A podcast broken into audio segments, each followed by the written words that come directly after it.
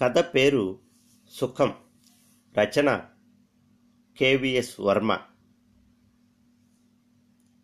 కోరిక వయసు ఒంటి మీదకొచ్చిన ఆడపిల్లకి ఎవరికైనా ఉంటుంది. కానీ ఆ కోరిక తీరే మార్గమే ఉండదు. మనసున్న మిసమిసలాడే శరీరం లేక కోరికలు ఆశలు ఉన్న అందం లేక తినడానికి సరైన తిండి లేక సుఖంగా బతకలేక బతుకులో సుఖం లేక బతుకు మీద విరక్తి పెంచుకున్న శాపగ్రస్త జీవితాలకి పరిష్కారం ఏమిటి? గొప్పగా బతకలేకపోతున్నామనుకునే కంటే బతకడమే గొప్పని ఒక ఓదార్పుని సందేశాన్ని సమ్మిళితం చేసి రాసిన ఈ కథలో ముసుగులు లొసుగులు లేని స్పష్టమైన వ్యక్తీకరణ ఉంది. వినండి. సుఖం. సీతాలు మర్రి చెట్టు దాటింది. మినుకు మినుకుమంటూ ఎర్రగా అగుపిస్తున్న దీపాన్ని చూసింది. రైలు గేటు పక్కకు వెళ్ళింది. రైలు పట్టాలకు దగ్గరగా నిలబడింది. ఆలోచిస్తూ కళ్ళు మూసుకుంది. సీతాలు గుండెలో దడ తడి ఆరిపోతున్న పెదవులు రైలు చక్రాల ధ్వని దూరం నుంచి దగ్గరగా ఇంకా ఇంకా దగ్గరగా భయం భయంగా సీతాలు కళ్ళల్లో నీళ్ళు కాళ్ళల్లో చేతుల్లో వణుకు. చేచి నడు ముందుకు నడు అదుగో వచ్చేసింది. పడు రైలు పట్టాల మీద. గిరగిర తిరుగుతున్న చక్రాల కింద పడు పడు ఈ పాడు బతుకు మాసిపోతుంది. ధైర్యం తెచ్చుకుని కళ్ళు మూసుకుని సీతాలు రైలు కింద పడబోయింది. కానిస్టేబుల్ చేతిలోని టార్చ్ లైట్ సీతాలు మీద సీతాలు దగ్గరికి కానిస్టేబుల్ పరుగు కానిస్టేబుల్ చేయి సీతాల్ని వెనక్కి లాగేసింది బలంగా. వదులు. నన్ను వదులు. నీకు పుణ్యం ఉంటాది వదులు. నిన్నే వదులు వదులు. చాలు చాలులే. నీలాంటి వాళ్ళని చాలామందిని చూశాను. నడు పోలీస్ స్టేషన్కి. ఆత్మహత్య చేసుకోవడం నేరం అని తెలీదు. బాబోయ్ నేను రాను. నీకు దండం పెడతాను వదిలేసి నీ ఏడ్పులకేంలే స్టేషన్కి పద అక్కడ ఏడవచ్చు. Police station. తల మీద సుత్తితో కొట్టినట్టు పదకొండు గంటలు కొట్టి గడియారం మౌనంగా ఊరుకుంది. హెడ్ కానిస్టేబుల్ చిరాగ్గా లేచి సీతాల్ని కుర్ర కానిస్టేబుల్ని చూసి ఏం కేసు? బ్రోతల్లా అగుపడ్డం లేదే? అన్నాడు. కానిస్టేబుల్ విషయం చెప్పి కలము పుస్తకం తీసుకున్నాడు. బొల్లి నీ పేరు చెప్పు. సీతాన్ రైలు కింద ఎందుకు పడబోయావు? చచ్చిపోవడానికి. నీ మొగుడు తాగొచ్చి కొట్టాడా? నాకింకా మనువు కాలేదయ్యా. మరెందుకు చావబోయావు సుఖం నేక? అమ్మ బాబోయ్ సుఖమే? ఆ పట్టణంలో పెద్ద పెద్ద మేడలున్నాయి. రకరకాల కార్లు ఉన్నాయి ఎన్నెన్నో షాపులు ఉన్నాయి మరెన్నో కార్ఖానాలు ఉన్నాయి ఇంకెన్నో సినిమా హాళ్ళు ఉన్నాయి సుఖాల్లో తేలిపోయే మనుషులున్నారు. క్లబ్బుల్లో మందు ఉంది కామం ఉంది లక్షాధికారులు ఉన్నారు అదే పట్టణంలో కుళ్ళిన శరీరంలా ఒక పేట ఉంది. క్యాన్సర్ తినేసిన ఊపిరితిత్తుల్లా కొన్ని గుడిసెలు ఉన్నాయి చుడుం పొక్కుల్లా ఖాళీ లేకుండా దగ్గర దగ్గరగా. సింహాద్రి కార్ఖానాలో కాలు పోగొట్టుకుని వచ్చిన రాత్రి వీరమ్మకి సీతాలు పుట్టింది. ఆ రోజున వీరమ్మ గుండె తరుక్కుపోయేలా ఏడ్చింది. ఆడపిల్ల పుట్టినందుకు కాదు మొగుడి కాలుపోయినందుకు తర్వాత సింహాద్రిని సీతాల్ని పోషించవలసిన భారం అంతా వీరమ్మ మీద పడింది. ఇంతకుముందు నాలుగేళ్ళలో వచ్చేసేదల్లా మరో రెండేళ్ళలో పనిచేయడానికి ఒప్పుకుంది. పస్తులతో పదేళ్ళు గడిచాయి. సీతాలు ఒక తమ్ముణ్ణి సంపాదించింది. వేరమ్మ పని చేయడానికి ఊళ్ళోకి పోయేది. సీతాలు వంట చేసేది. అప్పుడే సీతాలకి బియ్యం తినడం అలవాటైంది. చిన్న వయసులో పిల్లలకి చిరుతిండి కావాలనిపిస్తుంది. ఉన్న వాళ్ళ ఇళ్ళలో అయితే కాజాలు పకోడీలో పెడతారు. కానీ గంజి నీళ్ళకే గతి లేని వాళ్ళు చిరుతిండి ఎలా తినగలరు? సంవత్సరాలు దొల్లుతున్న సీతాలు అవయవాలు ఎదగవలసిన రీతిలో ఎదగలేదు. సీతాలకి పదహారు సంవత్సరాలు వచ్చాయి. సీతాలు తమ్ముడు పదమూడు సంవత్సరాల వయసును సొంతం చేసుకున్నాడు. బియ్యం తింటుండడం వలన సీతాలు ముఖము పెదవులు పాలిపోయాయి. మనిషి ఎదగలేదు. పొట్ట మాత్రం పెరిగింది. కొద్దిగా గూను కూడా వచ్చింది. సీతాలు రెండేళ్ళలో పనిచేయసాగింది. సత్యనారాయణ ఇంట్లో పొద్దుట సాయంకాలం పనిచేసేది.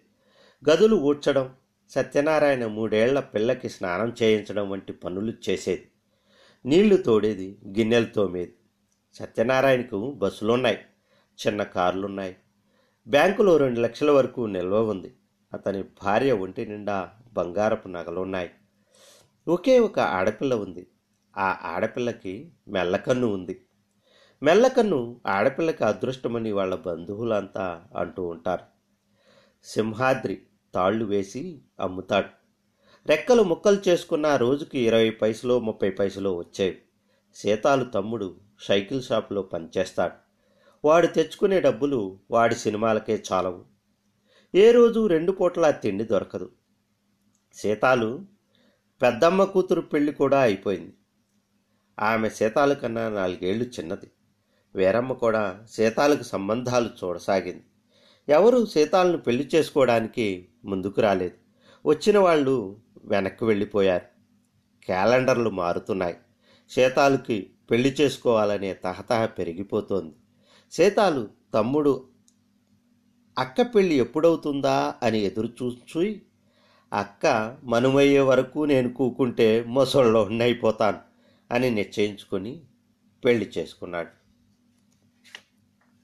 సీతాలు ఏడ్చేది. చిన్నప్పుడు కాజాలు జిలేబీలు తినడానికి లేవని ఏడ్చేది.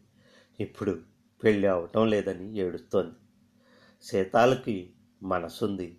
మిస్మిస్లాడే శరీరం లేదు. సీతాలకు కోరికలున్నాయి ఆశలున్నాయి. ఆమెలో అందం లేదు ఆరోగ్యం లేదు. సీతాలు నవ్వుతుంది. ఆమె నవ్వుల్లో మల్లెలు గుబాళించవు సీతాలు ఆశగా చూస్తుంది. ఆమె కనుల్లో మెరుపు కనిపించదు. సీతాలు మాట్లాడుతుంది. ఆమె కంఠంలో కోకిల గానం వినిపించదు. సత్యనారాయణ అమ్మాయికి పద్నాలుగేళ్ళు వచ్చేసరికే ఆమెకు సంబంధం కుదిరింది. ఆమెను పెళ్ళి చేసుకోవడానికి చాలామంది ముందుకు వచ్చారు. వాళ్ళని సత్యనారాయణ వెనక్కి పంపేశాడు. ఆఖరికి తమ హోదాకి తగ్గవాడిని ఎన్నుకున్నాడు సత్యనారాయణ. కూతుర్ని చూసి వరుడు అతని తల్లిదండ్రులు చాలా సంతోషంగా పిల్ల నచ్చిందన్నారు. లక్ష్మీదేవిలా ఉందన్నారు. తన వయసులో సగం వయసు కూడా లేని సత్యనారాయణ అమ్మాయికి పెళ్ళి అవుతున్నప్పుడు సీతాలు సంతోషంగా చూసింది. ఇంటికి వచ్చిన తర్వాత ఏడ్చింది. తను నీళ్ళు పోసి స్నానం చేయించిన అమ్మాయికి అప్పుడే పెళ్ళైపోయిందని తనకు ఆ అదృష్టం లేదని తెగ ఏడ్చింది. వారం రోజుల తర్వాత సీతాలు కాఫీ గ్లాసులు టిఫిన్ ప్లేటు ఖాళీవి పట్టుకురావడానికి సత్యనారాయణ అమ్మాయి గదిలోకి వెళ్ళింది. మెల్లకన్న అమ్మాయి భర్త ఒడిలోంచి గబుక్కుని లేచి కూర్చుంది. సీతాలు తల వంచుకొని ఖాళీ ప్లేటు గ్లాసు తీసుకొని వచ్చేసింది. పానకంలో పుడకలా వచ్చింది వెధవ పిల్ల అని ఆ అమ్మాయి భర్తతో అనడం సీతాలు ఉంది. వేడెక్కిన సీతాలు ఒళ్ళు చల్లబడి కళ్ళల్లో నీళ్ళు తిరిగాయి. ఎలాగైతేనే వీరమ్మ సీతాలకు ఒక సంబంధం చూపించింది. ఆ పెళ్ళి కొడుక్కి పెద్ద జబ్బు ఉంది. అయినా వాడికి చేసేద్దామనుకుంది. వాడు గుంటను చూడాలా? అన్నాడట. వీరమ్మ వాళ్ళని పిల్లను చూసుకోవడానికి రమ్మంది. పెళ్ళి కొడుకు అతని తల్లి వచ్చారు. వీరమ్మ టీ కొట్టుకు వెళ్ళి పకోడీలు టీ పట్టుకొచ్చింది. వాళ్ళు పకోడీలు తిని టీ తాగి పిల్లను చూపించమన్నారు. చిరిగిపోని చీర సీతాలు కట్టబెట్టి సీతాలు సత్యనారాయణ ఇంట్లో అడిగి తెచ్చుకున్న పౌడర్ ముఖానికి పులిమి తీసుకొచ్చింది వీరమ్మ. సీతాలు సిగ్గుతో పెళ్ళి కొడుకుని చూసింది. వాడి జబ్బును చూసింది. చూసిన వెంటనే తనను తప్పకుండా పెళ్ళి చేసుకుంటాడనుకుంది. పెళ్ళి కొడుకు తల్లి సీతాలను పరీక్షగా చూసి ఏవే ఏరమ్మ బుల్లి కడిపి అంటే అని సాగదీస్తూ అంది. చాచా కాదమ్మా పొట్ట పెరిగిందంతే వీరమ్మ వినయంగా చెప్పింది. అదో రోగం కామోసు ఎరా పిల్ల నచ్చిందా అని కొడుకుని అడిగింది. దీన్ని చచ్చినా చేసుకొనే అన్నాడు అతను అసహ్యంగా ముఖం పెట్టి. ఏరమ్మా ఎన్నావుగా ఆడికి ఎట్టాగో నచ్చ చెబుతాను. కట్నం రెండు వందలైనా ఇవ్వాలి మరి. వేరమ్మ హడలిపోయింది. రెండు వందలే ఎక్కడి నుంచి తెచ్చేది? ఈ జబ్బుడికి కట్నం కావాలా? అనుకుంది. ఆ మాటే వాళ్ళతో అంది. వాళ్ళు కోపంగా వెళ్ళిపోయారు. సీతాలు తడికి అవతలికి వెళ్ళి వెక్కి వెక్కి ఏడ్చింది. వేరమ్మ సూరుమని కూర్చొండిపోయింది. దరిద్ర కొట్టు మొఖమా. నీకింక మనువు కాదే నీ బతికింతే విసిగిపోయిన వీరమ్మ తిట్టింది. సీసి యాదవ్ బతుకంటే యాదవ్ బతుకు అని సీతాలు తనని తన్నే తిట్టుకుంది. తనకిక మనువు కాదని నిశ్చయించుకుంది.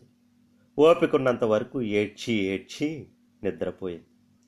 మొదటి ఆట సినిమా విడిచిపెట్టే వేళ సర్కారు వారి సారా ఇంకా అమ్ముడవుతున్న వేళ కార్మికుల రక్తాన్ని కార్ఖానాలు పీల్చేస్తున్న వేళ ఇచ్చిన డబ్బుకి రెట్టింపు ఆనందాన్ని అనుభవించాలని పురుషులు పడతుల శరీరాల్ని నలిపివేస్తున్న వేళ సీతాలు చీకటిగా ఇరుకుగా ఉన్న వీధిలోంచి నడుస్తూ మల దగ్గర దురదగా ఉందని గోక్కుంది. చేతి గాజులు గలగలమన్నాయి. పక్కగా పోతున్న ఓ మగాడు ఆమెకు దగ్గరగా వచ్చాడు. ఏ పిల్లా వస్తావా? నెమ్మదిగా అడిగాడు. సీతాలు ఆనందంతో అంది. అతను ఆమె నడుం దగ్గర నుంచి భుజాల వరకు చేతులు జరిపి సీతాలని పక్క సందులోకి తీసుకుపోయాడు. ఆ సందు ఇంకా చీకటిగా ఉంది. సీతాలు అతని సరసన నడుస్తోంది. మత్తు ఆవరించిన కళ్ళు మూసుకుపోతున్నాయి. నరనరాల్లో ఉద్రేకం పెళ్ళూపుకిపోతోంది శరీరంలో ఉష్ణోగ్రత పెరిగిపోతోంది. అతనికి మరింత దగ్గరగా జరుగుతూ నడుస్తోంది. సందు చివరకు వెళ్ళారు. ఒక పాక దగ్గర ఆగి తడిక తీసి సీతాల్ని లోపలికి రమ్మన్నాడు. నులక మంచం మీద కూర్చోబెట్టాడు. ఆమె వీపు నిమురుతూ పెదాలు గట్టిగా ముద్దుగా పళ్ళతో నొక్కాడు. సీతాలు ఒళ్ళు జల్లుమంది అతని తలలోకి వేళ్ళు పోనిచ్చి అతని చేతుల్లో వాలిపోయింది. అతనికి ఆమెను చూడాలనిపించింది. ఆమెకు దూరంగా జరిగి గదికి మూలగా ఉన్న కిరసనాయిల దీపం వెలిగించాడు. సీతాలు వైపు తిరుగుతూ నీ పేరేటి? అన్నాడు. ఆమె సమాధానం చెప్పేలోగానే లేకు అని అరిచాడు. అతను పామును చూసినట్టు ఫీల్ అయ్యాడు పో ఇక్కడి నుంచి బేగా పో! ఇలాంటి గుంటను ఎక్కడా చూడలేదు. పైవే మొండ. రమ్మంటే మాత్రం ఎంటే వచ్చావే? సిగ్గులేదు? అని సీతాల్ని బయటికి గెంటేశాడు. తడికేసుకుని నీళ్ళు పుక్కిలించాడు. సీతాలు సిగ్గుతో తల వాల్చేసుకుంది. తన మీద తనకే అసహ్యం వేసింది. తన మీద తనకే జాలి కలిగింది. కన్నీళ్ళు గిర్రును తిరిగాయి. చీచి నాది ఓ బతుకేనా? ఎదవ బతుకంట ఎదవ బతుకు. మనసు మెలితిరిగిపోయింది. ఆశలు ఆరిపోయాయి. నేనెందుకు బతకాల? ఎవరి కోసం బతకాల? చిన్నప్పటి నుంచి తిండి సుఖం లేదు. ఈ సుఖం అసలు లేదు. ఒక్క మగయదవ నన్ను ఆడదానిగా చూడడు. ఇంకెవరి కోసం బతకాల? మొగుడున్నాడని బతకాలా? బిడ్డున్నాదని బతకాలా? సీతాలు విరక్తిగా అనుకుంది. చచ్చిపోవాలనుకుంది. నన్ను వదిలేసి పోవాలా? అంది సీతాలు. ఎక్కడికి పోతావు? అన్నాడు హెడ్ కానిస్టేబుల్. ఎక్కడికి పోతాను? సావటానికి. సావటానికి నీకు అధికారం లేదు. మరి నీకు మనువైందా? అంది సీతాలు. ఎప్పుడో అయింది. ఇద్దరు ఆడ ఇద్దరు పిల్లలు అన్నాడు హెడ్. మరి నీకో? నాకింకా కాలేదు అన్నాడు కుర్ర కానిస్టేబుల్. పోనీ సావను కానీ నన్ను చేసుకుంటావా? పిరికివాడు నిశ్శబ్ద నిశీధిలో రాబందుల రెక్కల చప్పుడు విన్నట్లు కుర్ర కానిస్టేబుల్ బెదిరిపోయాడు. గుండె దడదడలాడింది. ముఖం పాలిపోయింది. ఒంటి నిండా చెమట పట్టేసింది. నోరు పిడచగట్టుకుపోయింది. ఎర్రపాగా సవరించుకుని నీకు పిచ్చెక్కినట్టుంది. నడు నడు! అని కటకటాల గదిలోకి శీతాల్ని తోసి తలుపేసి వరండా మీదకొచ్చి బీడీ వెలిగించి గట్టిగా దమ్ములాగాడు కుర్ర కానిస్టేబుల్. చివరికి సుఖంగా సద్దామన్నా కుదరలేదు. యాదవ్ బతుకంట యాదవ్ బతుకు అనుకుంది సీతాలు నిరాశగా నిర్లిప్తంగా. బతుకంటే ఆమెకి ఇంకా అర్థం కాలేదు. బతకడం కంటే గొప్పదేదీ లేదని అర్థమయ్యే రోజు ఆమెకు తప్పక ఎదురవుతుంది.